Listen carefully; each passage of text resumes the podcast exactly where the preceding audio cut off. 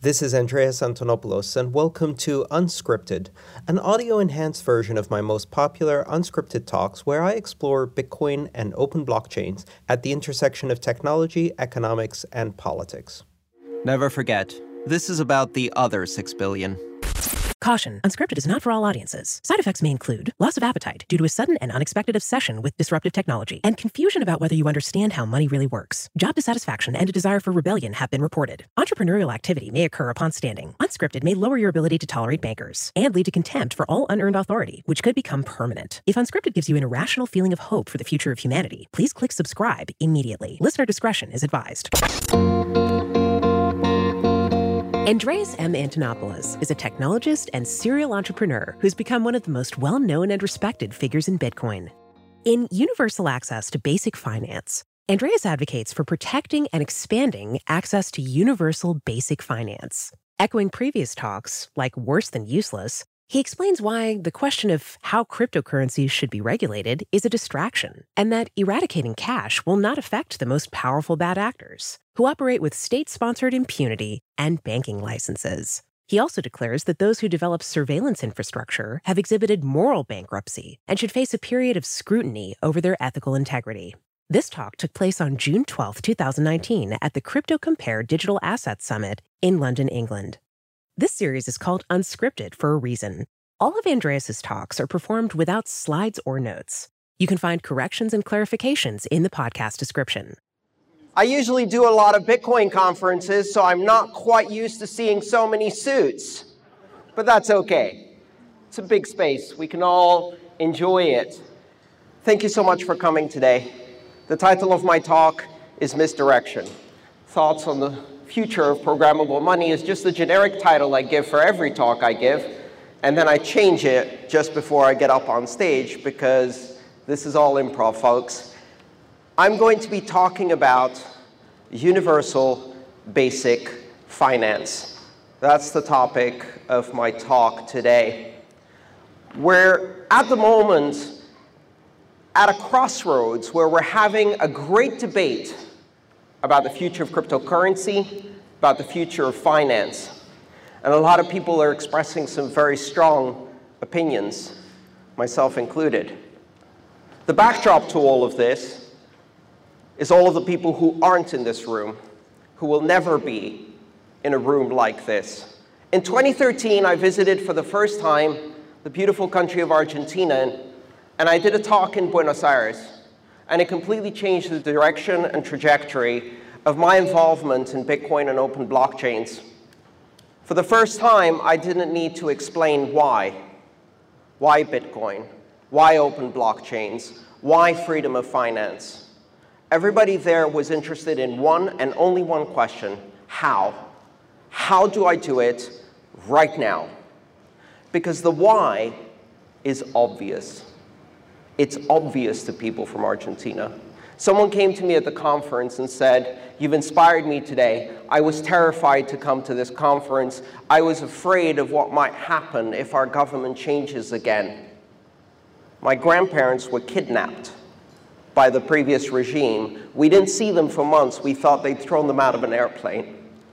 Think about that for a second. We talk about financial inclusion. We talk about the banked and the unbanked, and we have no clue in our position of privilege what this means. It shook me to the core.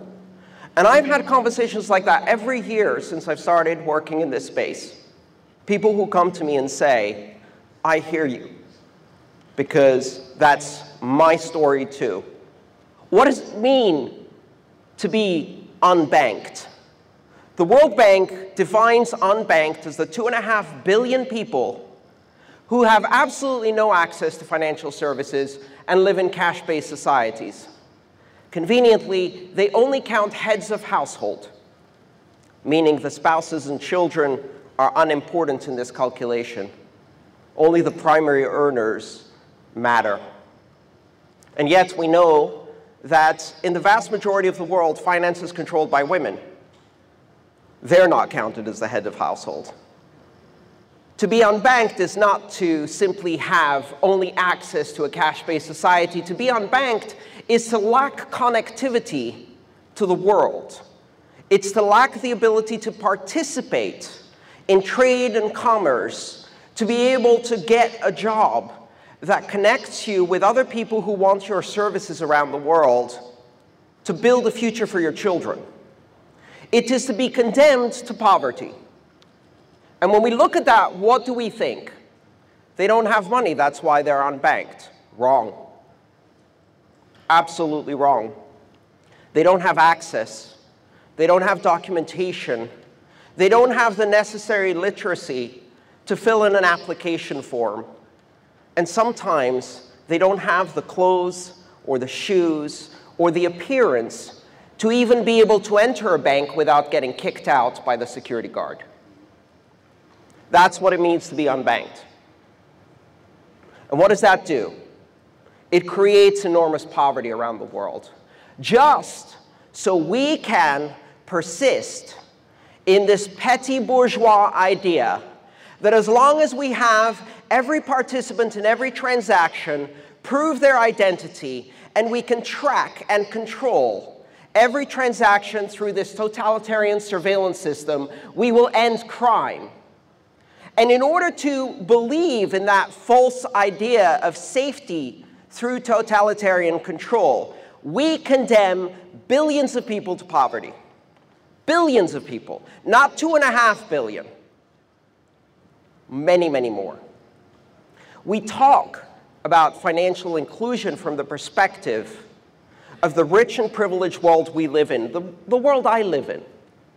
As an American citizen, I have access not only to open a bank account, but also to trade in multiple currencies without restrictions, access to unlimited investment opportunities all around the world, access to capital, liquidity, and credit, the stability of a currency that doesn't destroy itself overnight, taking my entire savings with it, and hopefully most of the time, access to institutions that are not actively stealing my money, or governments that are not actively destroying the currency in order to pay off their debt through shadow inflation, hyperinflation, and then finally financial collapse.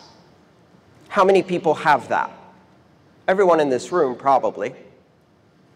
But if you count all of the people around the world who have access to that kind of financial service, it's maybe a billion and a half. And that's why, after 2013, I started saying strongly and loudly, this is about the other six billion. That's what financial inclusion means. Our regulatory system is actively excluding people from access to finance. We have finally reached a point where access to the most basic financial services has become a privilege. A privilege that the average person has to exercise this dance of proving themselves worthy in front of a banker, of filling in reams of paperwork and application forms in order to be granted the privilege of financial services. And we even turn around and condemn cash, the ultimate peer to peer, anonymous, fungible mechanism that for millennia has provided financial services to everyone, basic financial services. And cash has one fatal flaw, and it's not that it's anonymous, that is its greatest feature. And it's not that it's used by criminals. Criminals get a banking license and defraud people by the millions. Its greatest feature is that it is available to everyone without vetting. Its greatest feature is that it is an open, transparent, neutral, verifiable, peer-to-peer transactional system. And its greatest weakness is that it is constrained by geography and locality. It doesn't have range and scale. And now we have a new form of digital cash, which is also open, and it's also neutral and verifiable, unforgeable, transportable. But this one is borderless it's censorship resistant. It can be used even when your government doesn't want you to use it. It can be used without privilege, without identity. And it can be used everywhere in the world by whoever wants to use it by simply downloading the software and running it on whatever computing device they can afford. That is the real revolution here. And while we're having our little privileged discussions about should we regulate crypto? How much should we regulate crypto? Who should regulate crypto? Fuck that.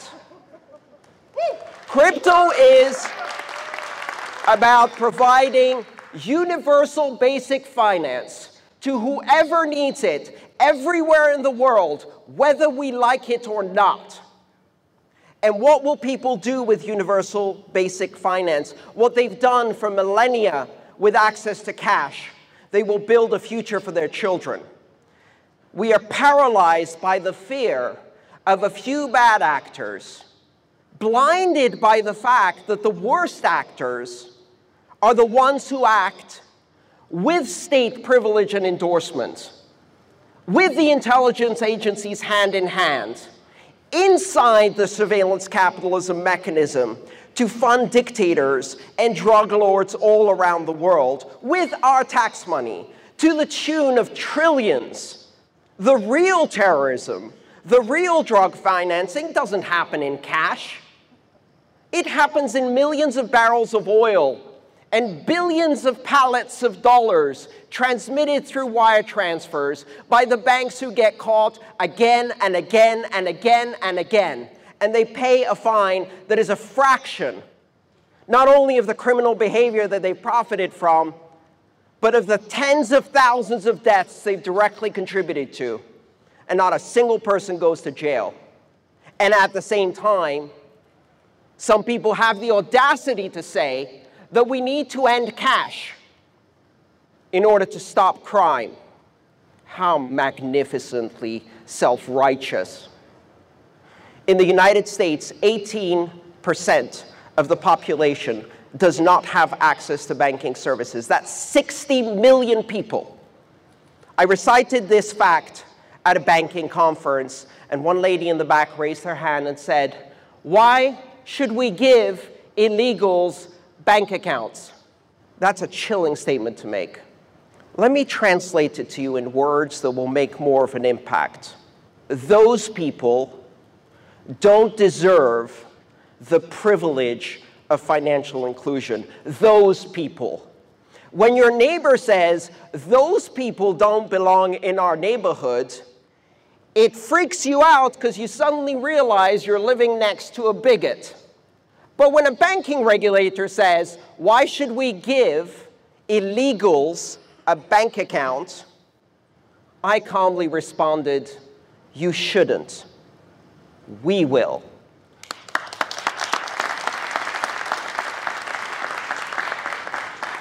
At the last conference I attended, after I gave a speech decrying the lack of security and financial inclusion, a young man came to me and said, This really spoke to my personal story. Young man in his 20s has been living in Western and developed countries for the past 15 years has not been able to open a bank account in 15 years.